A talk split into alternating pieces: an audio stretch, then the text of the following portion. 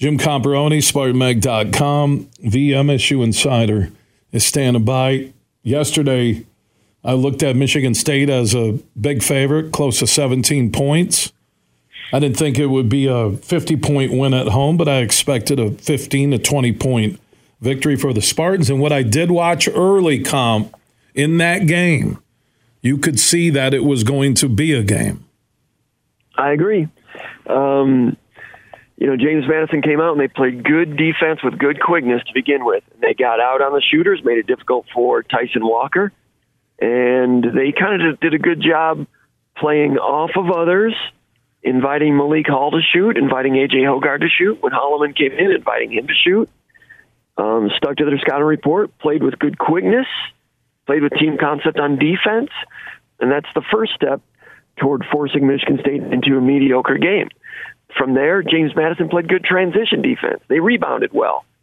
Um, neither team shot well. Of course, Michigan State shot historically bad, but it's not like James Madison came in and shot out of their minds in order to pull this upset.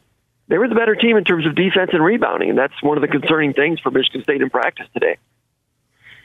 Comp, Izzo said it afterwards. You know what? If the upperclassmen don't and the returning guys don't want to step up, I got freshmen. I'll play, and I don't care what anybody says.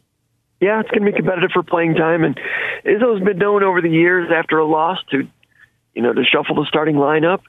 Usually that happens maybe a little bit later in the season, or after maybe after an understandable loss to a top twenty team in in December. But to lose to a mid-major in November, it had never happened before. It's the first November loss I think, in Breslin Center history. And you know, I was counting counting it up last night. You know, Michigan State's only lost to maybe five or six mid majors, you know, since 1998 in the regular season. Three of them at home. They lost to Texas Southern a few years ago. Ended up going to the Final Four that year. Lost to Toledo back in like 2004. They lost to Northeastern, I think, in 2017 or so. And that's about it in terms of losing to mid majors at home. So this does not happen very often. And for it to happen the first game of the year, um, either that's a bad sign or it's an outlier. We won't know until a few weeks and months go by. I think I saw a graphic during the game. I'm not sure, and you would know comp. Uh, you were there that the last time they lost their opener when they were fourth ranked, I think was the was it the year they won the national? Was it in Hawaii or something? They lost to Hawaii. They went out there and played Hawaii, the University of Hawaii early, and then four days later they were in the Maui Invitational. So they thought it would be a good idea to go out there and get a get a game under their belts before playing in the Maui Invitational. And they were ranked number five in the country, just right. like they were last night, number five in the country. And I wrote about that something today. The other commonality was if you go back and read about that game in Hawaii, Michigan State had terrible cramp issues. Shannon Brown was carted off the court due to cramps. Drew Neitzel had to leave the game with cramps. So did Paul Davis, and so did Maurice Ager. Um, that was due to travel, you know, some complications with travel. But interestingly, last night, Izzo said Hoggard and Walker had problems with cramps.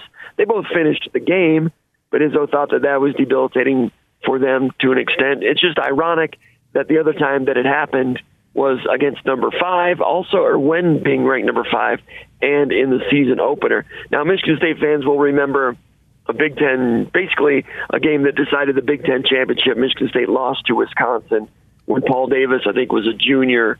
Um, when he he had his, he had cramps in his legs and had to come off the court, and it really hurt Michigan State's chances. So Michigan State fans will remember that game. But in terms of game number one of a season being ranked number five, that was an interesting subplot with some history repeating itself. But that was a factor a little bit last night. Izzo was not completely happy with the way Tyson Walker played despite scoring 35, 36 points, whatever it was, missing free throws. And credit to James Madison. I mean, usually Tyson Walker has more open three pointers than that. Usually he can create his own three pointers, but they played good defense. But there are other factors as well, including Michigan State's uh, lacking a little bit of offensive balance from people around Tyson Walker, which is, is something that could uh, be a problem all year. Yeah, when I started thinking not overreacting to one loss because I thought it was a pretty good James Madison team, right? A team you probably see in the NCAA tournament.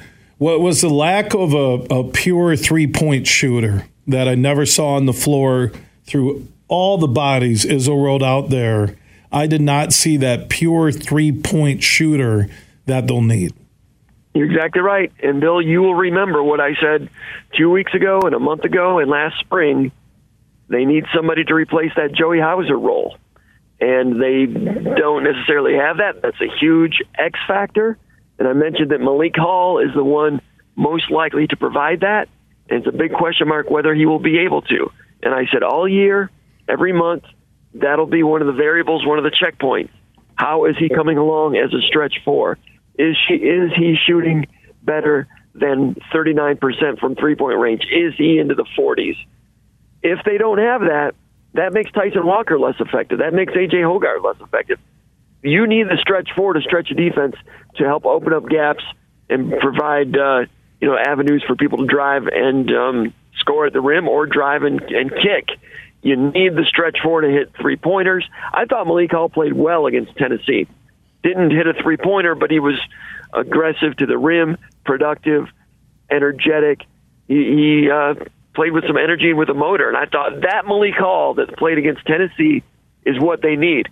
But Unfortunately, with Malik Hall, he's up and down. He's inconsistent. He always has been, and he knows that, and he's working on it.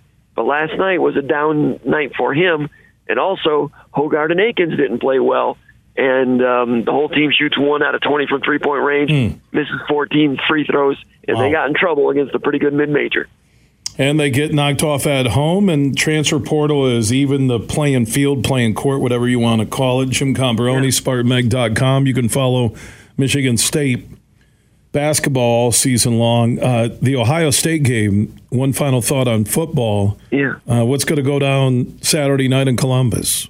You know, Michigan State's really not matched up with them well in the last four or five years. The last couple of years of Dantonio um, didn't match up well either.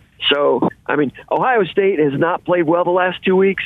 You know, kind of st- stammered and staggered through the Wisconsin game trailed Rutgers at halftime. Now they're going back home.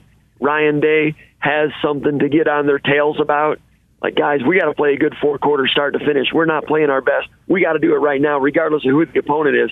Turns out the opponent's Michigan State. Michigan State, the timing is not good for Michigan State to wander in there as a sparring partner for Ohio State. I suspect Ohio State's going to put four good quarters together and win comfortably. His name is Jim Comparoni. Follow everything connected to Michigan State sports at SpartanMag.com. That's SpartanMag.com. Izzo will get a lot of motivation uh, out of that film tape and results from last night in that loss uh, to James Madison. Comp, appreciate the update. Thank you. You, you have a good day. Thanks for having me on.